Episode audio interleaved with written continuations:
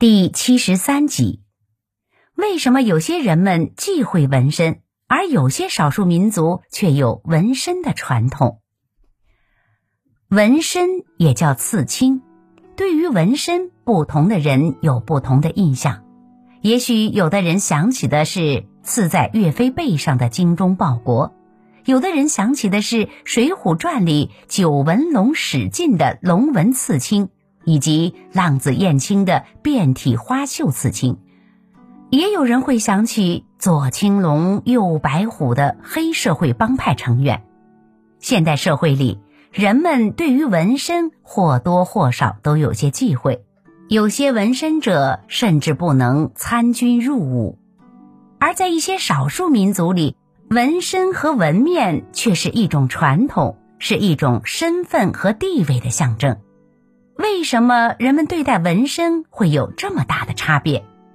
其实这还得从纹身的历史说起。汉字“镊”就有纹身的一层含义，指的是用针在人的皮肤上刺出图案或文字，再涂上墨。早在新石器时代的先民中，就有以染料纹身的行为。人们将白泥或其他颜色涂在脸上或身上。一是为了美化自己，二是为了防身。世界各地的许多原始部落里都有这种现象。埃及金字塔内存放着超过四千年的木乃伊，男女贵族身上各自有明显的纹身，这些纹身标志了他们显赫的身份。据典籍记载，古时闽地有被中原斥之为蛮夷的闽越族。他们傍水而居，以鱼为生，以蛇为图腾，自称蛇种。断发纹身盛行原始巫术，他们在身上纹着蛇的图案，不仅是为了铭刻自己的信仰，更是为了以此来驱逐水怪，保护自己。这种古老的风俗被许多其他少数民族所接受。西南地区的傣族和布朗族男子也有纹身的习俗。他们认为，这种纹身可以吓坏妖魔，具有辟邪的功效。旧时独龙族妇女到了十二三岁，就要在脸上纹身，称为纹面，以象征成年。除此之外，高山、德昂、黎、基诺等族也都有纹身习俗。这种做法对于正统的汉族人而言是难以接受的。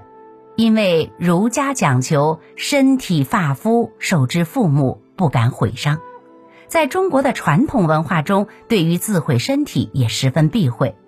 在我国历史上，我们最为熟悉的对纹身的贬低，可通过古代犯人脸色的刺字体现出来。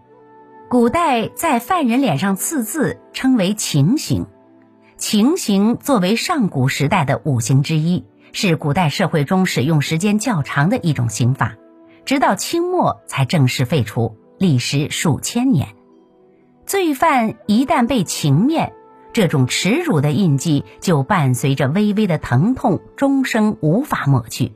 正是这种刑罚，让人们对刺青开始产生了负面印象。当然，随着时间的流逝与社会的进步，纹身不再是一种耻辱的标记。